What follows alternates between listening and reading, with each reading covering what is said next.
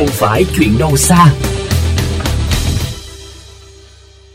Thưa quý vị, trong nỗ lực hạn chế tác động xấu môi trường từ rác thải nhựa, thì nhựa sinh học phân hủy được xem là một trong những giải pháp khả thi. Tuy vậy, việc sản xuất sử dụng các sản phẩm từ nhựa sinh học phân hủy được ở nước ta thời gian qua còn ít nhiều hạn chế. Ngay sau đây sẽ là cuộc trao đổi giữa phóng viên chương trình với Phó Giáo sư Tiến sĩ Lê Hùng Anh, Viện trưởng Viện Khoa học Công nghệ và Quản lý Môi trường, Đại học Công nghiệp Thành phố Hồ Chí Minh về vấn đề này. Mời quý vị cùng theo dõi. Xin cảm ơn Phó Giáo sư Tiến sĩ Lê Hồng Anh, Viện trưởng Viện Khoa học Công nghệ và Quản lý Môi trường Đại học Công nghiệp Thành phố Hồ Chí Minh đã nhận lời tham gia phỏng vấn với chúng tôi trên kênh VV Giao thông. Chúng ta đang đề cập đến nhựa sinh học. Như vậy nhựa sinh học là gì và việc sản xuất sử dụng các loại nhựa sinh học hiện nay ra sao thưa ông? Theo định nghĩa của trên thế giới, đấy là những loại nhựa mà nó có xuất xứ từ sinh học hoặc là nhựa có khả năng phân hủy sinh học hoặc có cả hai tính chất này thì cái nhóm nhựa mà sinh học phân hủy được thì có thể nó phân hủy được và nó thể ủ làm phân cho quá trình thu gom. Nhựa có thành phần nhựa sinh học là 20% hay là 20 đến 40 là 40 đến 60 rồi 60 đến 80 hoặc là trên 80 là cao cấp nhất. Tức là các doanh nghiệp hiện nay để mà đạt được cái tiêu chí của Bộ Tài nguyên Môi trường hiện nay ấy, thì cái chi phí sản xuất nó quá mắc thì không thể cạnh tranh được với các cái nhóm nhựa truyền thống, đặc biệt là bao bì. Người tiêu dùng người ta khi nào cũng muốn là một sản phẩm nó đầu tiên nó phải rẻ hợp tiến túi người ta trước,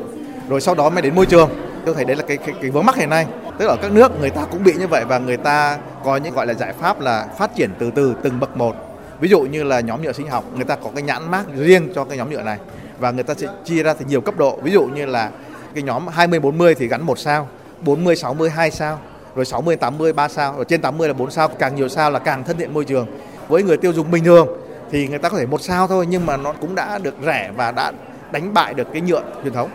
Cho nên Việt Nam hiện nay đang bế tắc là chúng ta đùng một phát là đến muốn là 4 sao của họ luôn. Cho nên là người tiêu dùng cũng không tiếp cận được, người sản xuất thì không sản xuất được. Cho nên nó vướng mắc hiện nay đến là năm 7 năm nay chúng ta đưa ra nhãn mà không có phát triển thị trường là do vậy.